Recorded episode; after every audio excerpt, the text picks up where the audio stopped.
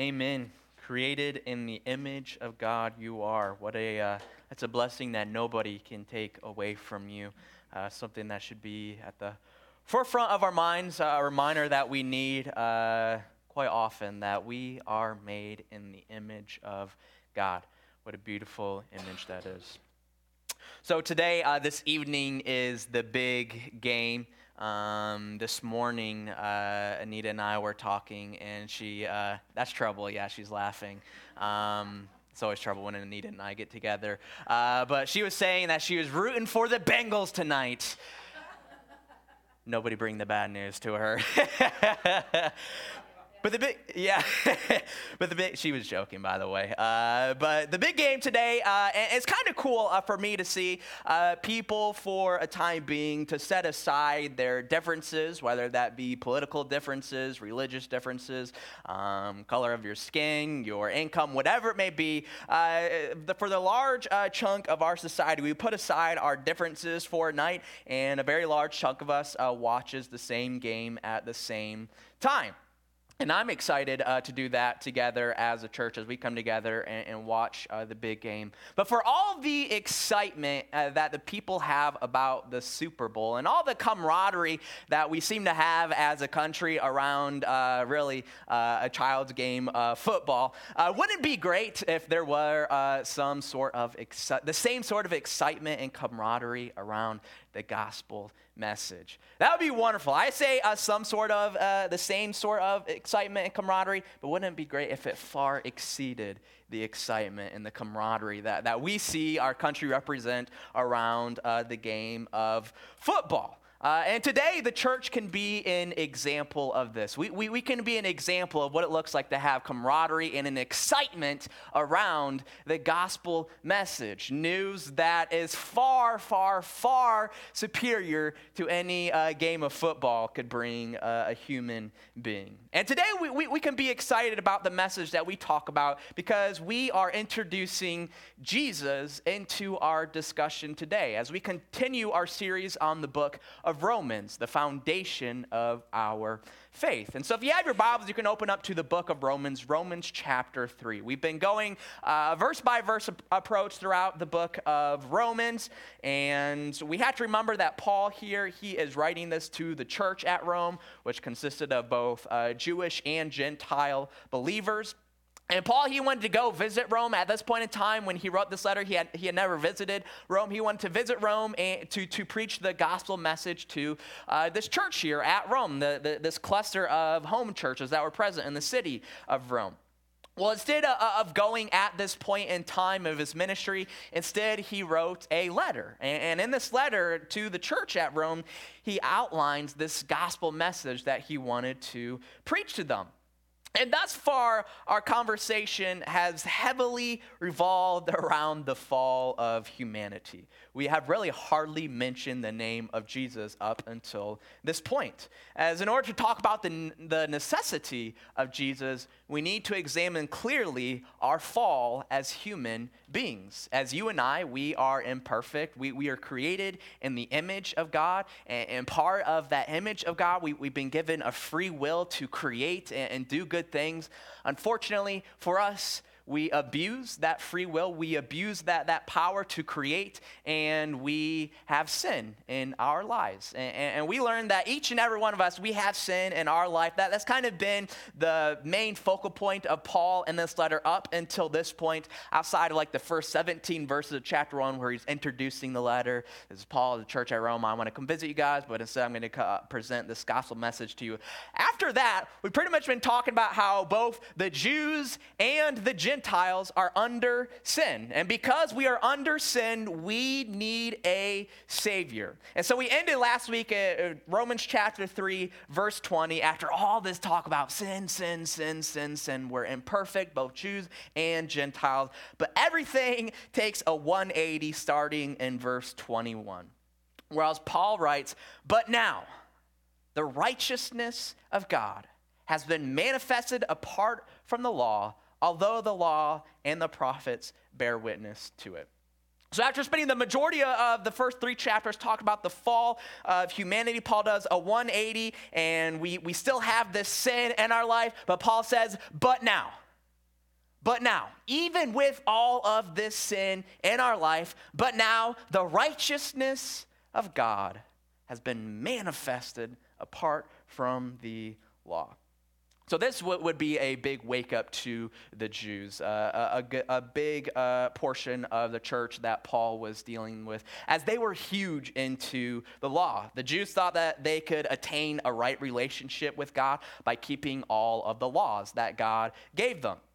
The issue is uh, that nobody could perfectly fulfill the law. There, there's not a single human being. There, there was one uh, human uh, who was the son of the Virgin Mary, the Son of God. He was able to fulfill uh, the law. He, he was sinless, but outside of Jesus, there's, there's nobody else who is sinless. And, and so the righteousness of God is manifested apart from the law. So, so outside of the law, we can see the righteousness of God. Outside of, of the system that God established through Moses um, in the first five books of the Bible.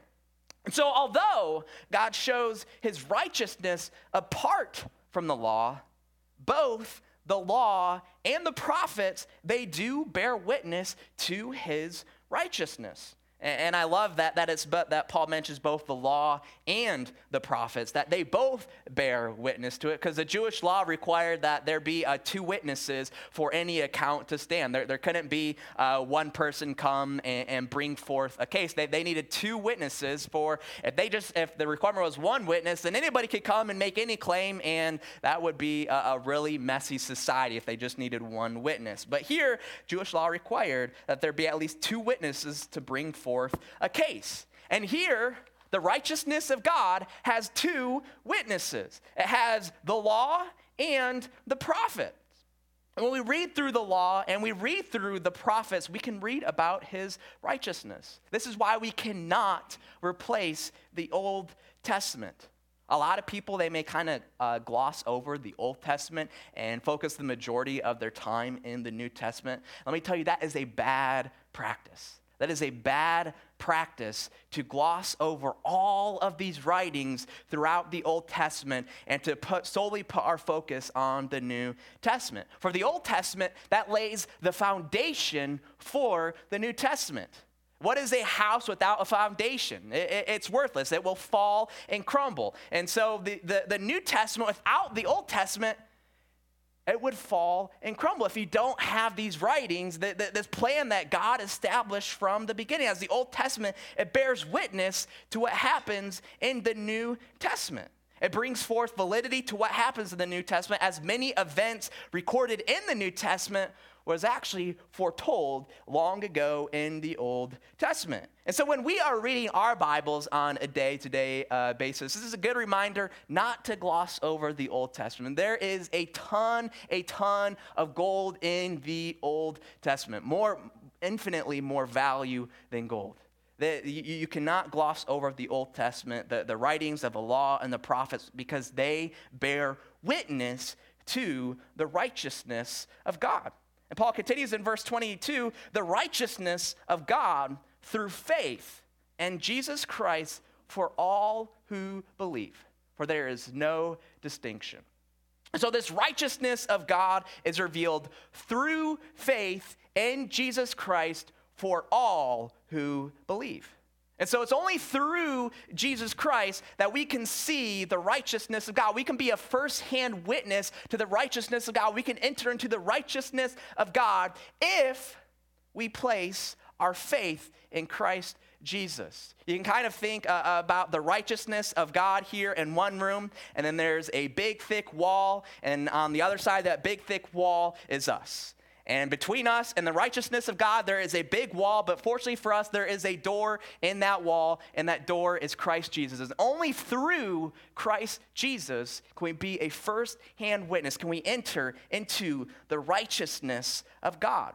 And it's for all who believe. All we need is faith in Christ Jesus, and then we can enter into the righteousness of God. We can see his righteous, righteousness firsthand. And this isn't just for the Jews, it's not just for the Gentiles, it is for everyone. And It is for everyone who believes.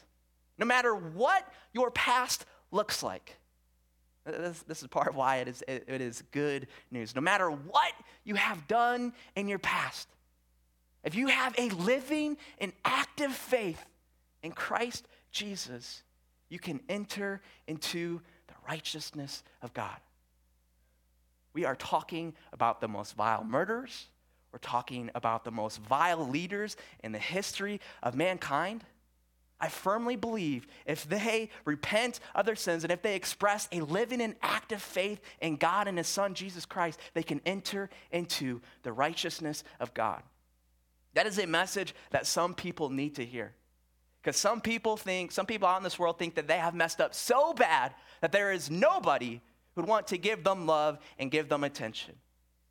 But they need to know through faith in Christ Jesus, they can enter into a loving relationship with the Heavenly Father, a Father who created the heavens and the earth.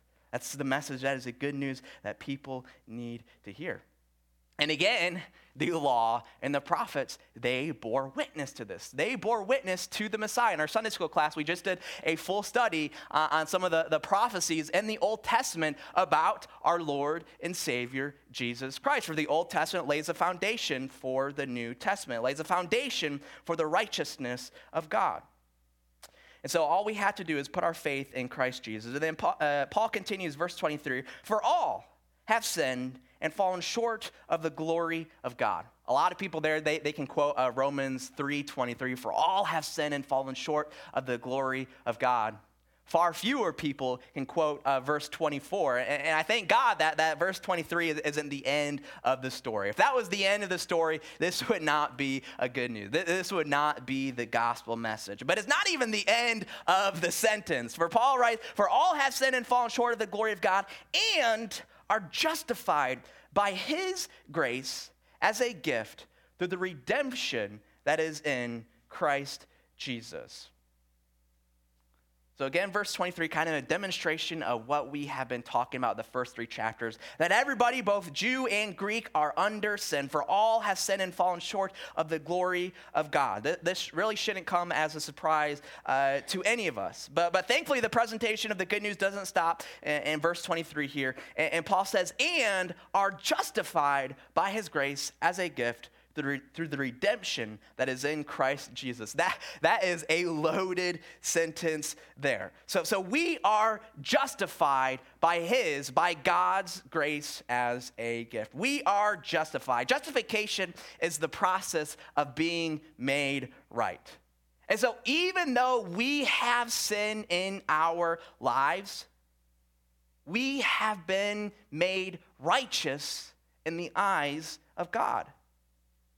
How awesome is that? We've been righteous, we've been made righteous in the eyes of God. God, the, the one with all the power and authority in heaven on earth, views yourself as righteous. And so I think we together as a church need, need, to stop viewing ourselves as a poor little sinner where all we do is sin, sin, sin, and sin. No, we have been made righteous. We have been justified. We have been declared righteous in the eyes of God, and those are the only eyes that matter the eyes of God.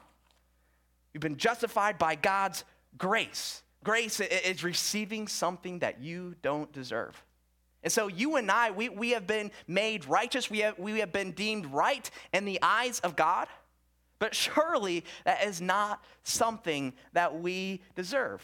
We all deserve death. We don't deserve anything more. We don't deserve anything less. Uh, for the wages of sin is death. That's what we deserve. But through the grace of God, and this is a gift. This is something that, that we have put on our own being, that this is a load that we had to carry on our back. No, this is, this is simply a gift, a gift of God's grace to us that we can be, be viewed righteous in His eyes. And so we are justified by His grace as a gift through the redemption that is in Christ Jesus. Redemption is, is the process of gaining possession of something in exchange for a payment. You may, you may use the example of a gift card. You may go to a store and you have, when it comes time to pay for your payment, you have this gift card to this particular store. And all you have to do to, to gain possession of the things you bought is to hand in your gift card that has been purchased and, and you redeem it. You're, you're buying the things through this gift card. And in this case, through th- this example of redemption. We have redemption that is in Christ Jesus. And so in this case, we are gaining possession of being justified in the eyes of God. And the payment is Christ Jesus. A precious, precious payment. For in verse 25, whom God put forward as a propitiation by his blood to be received by faith. This was to show God's righteousness because in his divine forbearance, he had passed over former sins. It was to show his righteousness at the present time so that he might be just and the justifier of the one who has faith in Jesus. So God put forward Jesus as a propitiation. We're, we're using all uh, the church words uh, this morning. Uh, propitiation is the act of gaining or regaining favor with someone. Kids do this all the time with their parents. They, they may have done something wrong and they know they've done it. They know they shouldn't have done it. They know mom and dad are going to be so angry with me. So, what do they do? They go wash the dishes, or they go vacuum, or they go dust, or they go say, Mom, you are so good to me. I'm so lucky to have you as my mom. They, they are offering propitiation. They, they are trying to appease their parents because they know they have done something wrong. They're trying to gain their favor. And then the parent parent will then ask, Well, what did you do? Because they know, the parents are smarter, they know that they are just trying to appease their parents and whatever they are doing this. But we receive this propitiation, the appeasement of God's wrath by faith. And it's by the blood of Jesus. Through the blood of Jesus, we have appeased God and we avoid his wrath. And this uh, uh, propitiation by Christ's blood, we receive that by faith. Faith comes into this again. Where throughout uh, the, the next handful uh, of messages, faith is really going to play a very, very key part. It's really a, a, key element to a lot of Paul's writing that, that we receive this propitiation, we receive favor with God by the precious blood of Jesus, and we receive that by our faith. Faith is what it boils down to. It's such a, it's such a key element to all of this. And this all shows God's righteousness. Remember, God's righteousness, the, the Old Testament, the law, and the prophets, they bore witness to God's righteousness. And this righteousness, all of this, the justification, the redemption, the propitiation, this all shows the righteousness of God. For God exhibits extreme self control and patience by passing over former sins in our life. I remember uh, a couple of years ago going to the park a while back, and on the table, someone wrote a really obscene, and inappropriate face, uh, phrase. And I remember how mad that made me that someone would defile such a beautiful, harmless thing as I love going to the park, spending quiet, alone time with God, and someone would try and ruin that for others by writing this on the table. And I just remember how really such a very small act uh, made me quite angry that, that someone would do such a thing. I was thinking if children were to come and see this uh, graphic uh, phrase here, that would be terrible. And all the while, God saw this person write this graphic uh, message on the table, and God is witness to all of the sins of the world.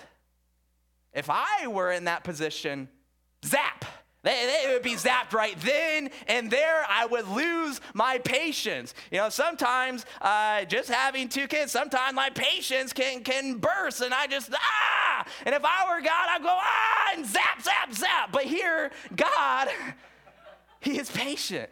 He is patient to overlook our former sins. That is a beautiful, beautiful demonstration of his righteousness. Where even though we deserve zap, zap, zap, zap, zap, he is giving us justification. He's giving us grace as a gift. He's giving us redemption. He has offered us propitiation through the blood of Jesus. And all we have to do is we have to receive all these good things that we don't deserve by faith.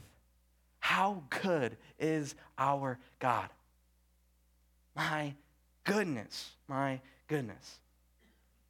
And so God is the justifier of the one who has faith in Jesus, in his Messiah, in his Son.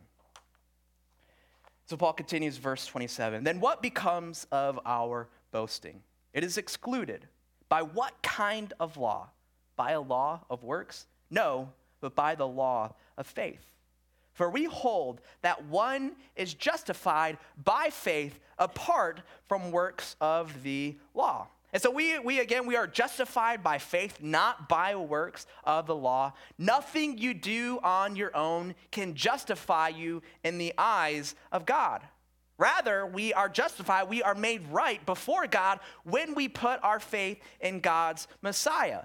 And because all it takes is faith in the Messiah, we have nothing to boast about. We, we shouldn't be boasting about our good works that we do on Sunday and on Monday and Tuesday and Wednesday and Thursday and Friday and Saturday. We have nothing to boast about. The only thing that we had to boast about is in our Lord and both God and his son, Jesus Christ. That's the only thing that you and I have to boast about. That, that's really the only thing that separates us from those outside of the church is that we have a living and active faith in God and his son, Jesus Christ. And it's through that relationship, it's through that sanctification that we have something to boast about. And so, if you're an extremely confident person, you like to boast, boast about nothing other than the fact that, that you have a heavenly Father, Yahweh, who loves you dearly, and the heavenly Father sent his Son, Jesus Christ, to die for you. And so, you have something to boast about in the works of God. It's not by our, our, own doing that we are saved, but, but it's by this law of faith. It's this idea that we receive this justification, this grace, this propitiation by faith. So it's not by our own doing that we are saved. And in verse 29, Paul writes, Or is God the God of Jews only, or is he not the God of Gentiles also? Yes, of Gentiles also, since God is one. Who will justify the circumcised by faith and the uncircumcised through faith? Do we then overthrow the law by this faith? By no means. On the, on the contrary, we uphold the law. So, God here, He is the God of both the Gentiles and the Jews. He is the God of all. There, there is one God. And please, please, please, please, let's not overcomplicate this idea that God is one. As this one God is God over both the Jews and the Gentiles. He's not just the God, He is not just the figure of authority for those who are circumcised in the foreflesh of their skin. No, He, he is the God of all and he justifies both the circumcised and the uncircumcised, which would have, would have been a, a big sucker punch to the Jews. He, un, he, he justifies the uncircumcised through faith as well. Where now this actual uh, physical sign of the circumcision uh, of the foreskin does not mean much anymore. And so, with all, that, with all of this said, then Paul raises the question then do we just throw out the law? Is the law, does it serve no purpose in our life anymore? Paul says no, by no means. On the contrary, we uphold the law. For the same exact God who established the Old Testament law, he is the one who, who, who is alive and well today. And God does not change. The only thing that changes between us and God is us. That's, that's the only thing that changes. And some of the law was specifically for the group of Jews to keep them safe, to keep them healthy, and to keep them sanctified, to keep them set apart uh, for, from these other nations around them. And some of, the, some of those laws fulfilled that purpose to keep them safe, healthy, and sanctified from those around us. Much of the law consists of the basic rules of being a good human being who was created in the image of God. And those same laws are backed up and supported throughout the New Testament as well. In fact, a lot of these laws laid out in the Old Testament were, were kind of called to a higher standard. Where, where, where Christ says, one, uh, it, it, was said that, that uh, it's a sin to commit adultery, but now if you just look at a woman, if you just look at a man with lust, then you have committed adultery in your heart. And so, this same law, we're, we're being held to, to these moral standards, these same moral standards that the people of the Old Testament, the Jews, were held to as well. And so, we don't just throw away the law to the side by, by no means. On the contrary, we uphold the law in our life.